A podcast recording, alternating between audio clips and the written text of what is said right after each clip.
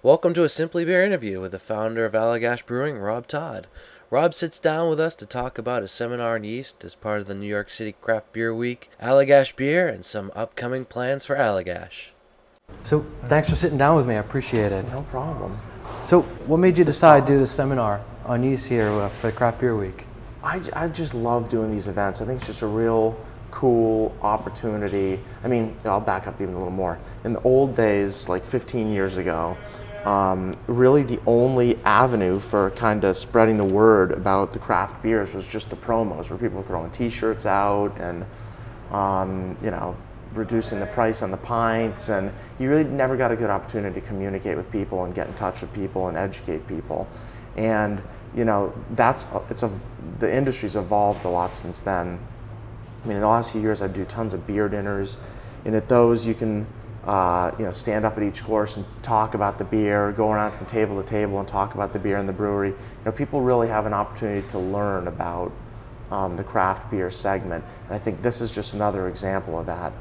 Um, it's it's just a real unique opportunity to talk about beer like we never talked about 15, 20 years ago. Now, do you do a, do you do a lot of these weekly, monthly? I mean, I don't do a often you- ton of this exact format, Uh-huh. um, but I do do a ton of the beer dinners. Right. Um, but I definitely do do events like this um, down at Philly at Tria. Right. Um, they do a beer school, um, and it's just a different topic every time. And you know, one of the things I honestly like about it is for me, it kind of refreshes me on um, one of the aspects of the beer in the brewery. So. This seminar you're doing today is, is about yeast. So what what are we going to be experiencing in, in this? Uh, one of the important parts of this talk is going to be trying the beers. And what I tried to do is select, I think it's five or six different beers, and each of the beers um, definitely has a different characteristic that's imparted on it by the yeast. And um, there are also, I think, at least four different yeast strains that are used to make all these beers. So people are going to get, as they try each of these beers, people are going to get different characters that have been imparted by the yeast. are these all going to be ale yeast, or are we going to get to experience any of the uh, spontaneous fermentation that you guys have been doing? None of the spontaneous stuff, but uh, definitely some of our Brett, which we found growing in a batch of beer at the brewery, and we've cultured up since. There are a couple beers with that culture in it. Now I saw you doing the uh, first batch in your coolship. Yes. Have you yeah. been doing a lot of that lately since? We did five more batches, so we've done a total of 6 Um, we did two batches in the winter of 07, two in the spring of 08, two in the winter of 08. Um, and then we missed this spring just because we were so busy. Are, are you finding that the, the, the yeast, the, the number of yeast you're getting in each batch is varying by season, or do you, do you have a specific time frame that you have to hit? Well, what we tried to do um, is brew these beers it, basically the same under the same weather conditions that the Belgians traditionally brew them. So the Belgians usually don't brew these beers in the summer. I think they get a lot of microbes that are undesirable in the beer. So we just tried to brew these beers during the period where, where they brew them weather-wise. So what we were looking for was conditions that are similar to uh, Brussels and the Senne Valley during the winter, which is temperatures getting down usually just above freezing at night and temperatures getting up usually to around 50 during the day. So we found like late fall, early winter, and early spring. Growing up in Maine, I know there's not a lot of days like Um, Yeah, that exactly. during the year. Exactly. So you guys must have to time this pretty pretty carefully. Yeah, uh, you know, I don't. Th- I think you have to time it. I, I think you just have to make sure you're within that window. Right, But okay. I think if you do get a warmer night, if you brew one batch and the night's warmer, one batch and night's colder, it's going to affect the beer, no question. And we saw that. Um, Like significant When we- temperature changes? more if we uh, on the really cold nights we found the fermentation started more slowly on the warmer nights where we brewed it we found the fermentation kicked in a little more quickly Right, that would that would make sense from yeah I think most homebrewers that are listening to this would understand that you know sometimes the, the yeast and the colder temperatures just a little more sluggish. and- exactly yeah. Yeah. well i think you just get fewer microbes in the beer and it's colder, a little colder in the brewery, so it starts the fermentation starts a little more slowly. Now, do you have plans to continue doing this? I think so. I mean, we kind of just did it on a whim for fun, and Sounds like uh, a fun project to do on a whim. yeah, it, I mean, it's pretty involved for something just to do on a whim. But um, I think we probably will. We've just, we just, well, to answer your question, we don't have plans. We're just kind of doing this. Um, but I think we'll continue to brew more batches because it seems like it's coming out pretty well. Now, are you going to start um, blending these? Uh, like aging some in oak and some in stainless steel and blending them, or aging some longer in oak, like more towards like a, like the Flemish style? It'll all be in oak, and it's all been in oak the whole time. As far as how we're blending it and how and if and when we sell it, we don't have any plans. We're just kind of, I think the way it'll work out is we'll go in there and we'll drink a few samples and be like, okay, let's blend these and sell it. Or maybe just sell one as just a straight lambic. We've added fruit to a bunch. We added raspberries to a bunch and strawberries. So How about blueberries? I mean, you're in Maine. you know, we, we swore we'd never do blueberries, uh, and I think Jason went out and got some blueberries just because we said we'd never do it. So Now, I Jason is your- your head brewer, He's the right? brewmaster, yeah. Yeah. And I'm pretty sure he added blueberries to a batch.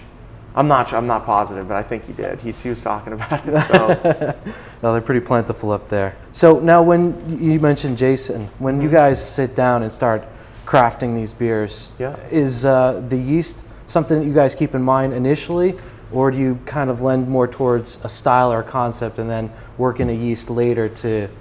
we more look at the style or concept first, and then select the yeast. You know, select an appropriate yeast.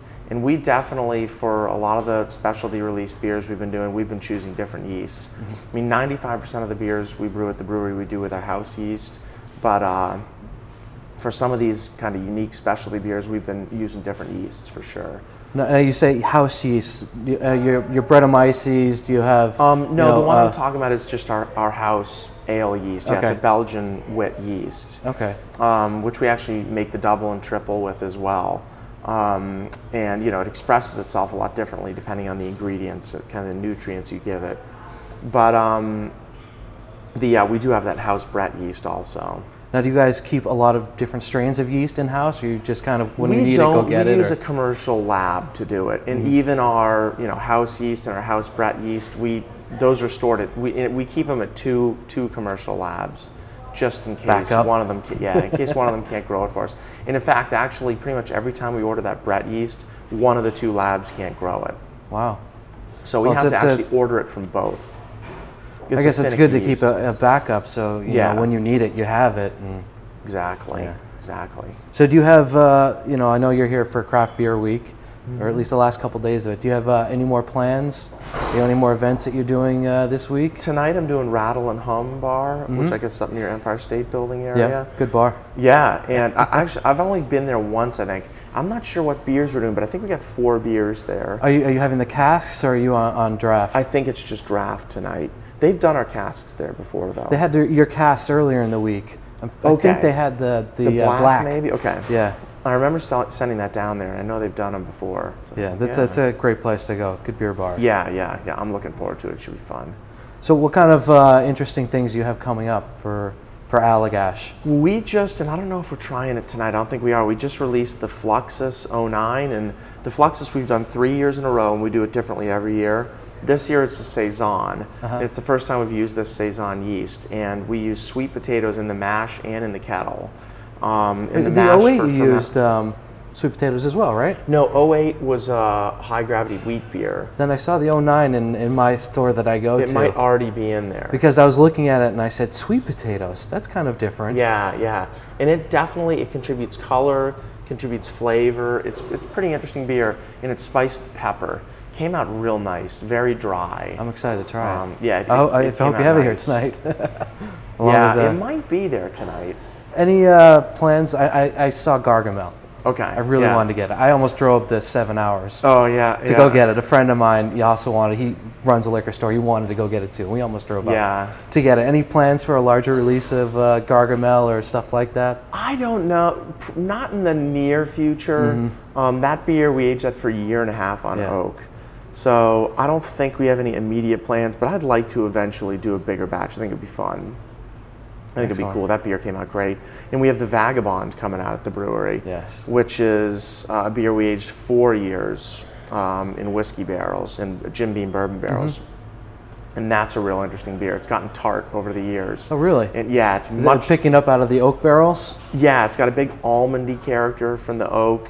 Um, almost drinks like a digestif or after dinner drink. Wow. Um, much different beer than the Gargamel. And now is that going to be a very limited release? yeah, it's also limited, 500 bottles just out of the store. just out of the store. yeah, because these are just we only usually have a few barrels. So Wow.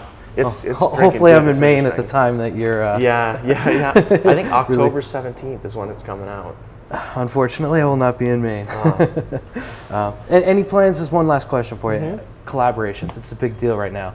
Everybody's collaborating with everybody. You know, Dogfish Head and Sierra Nevada. That's been in the news for the last Yeah, couple weeks. yeah. But you guys, any uh, plans? We don't have any on the table. Um, maybe I should give a couple people a call because we love doing it. One thing that's going to be kind of cool that we're doing, not so much collaboration with another brewer, but um, the Publican National Committee, which is made up of a number of uh, bar owners from some great bars around the country. Um, they're coming to brew a batch of beer, I want to say, in about three weeks at the brewery.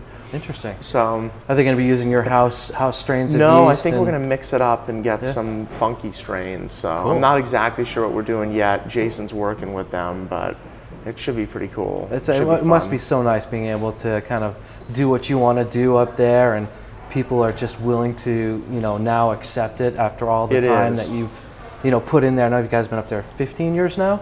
Yeah, longer? 15 years. And one, you know, one of the cool things, one of the reasons we got into the Belgian vein in the first place is it's almost like a limitless palette that you have to, with the Belgian style beers, as long as you're using those yeast strains. Mm-hmm. Um, and you know, they're really the Belgian beers are just experimental by nature. So, um, between that and the fact that nowadays people are so open to trying new things, we're having a blast. We're having a lot of fun. And I think there's just almost a limitless number of you know possibilities down the line. I can't wait to Um, try them. And, and we're, we're really planning to focus a lot on um, some funky yeasts and funky bacteria to give us just flavors that people haven't had in beers before. All right, So it nice. should be cool. Looking forward to it. Well, thank you. Rob. I appreciate your time, and I know you got to get ready for this presentation. So All right. Thank you very much. Thank you. All right, that's cool. Thanks.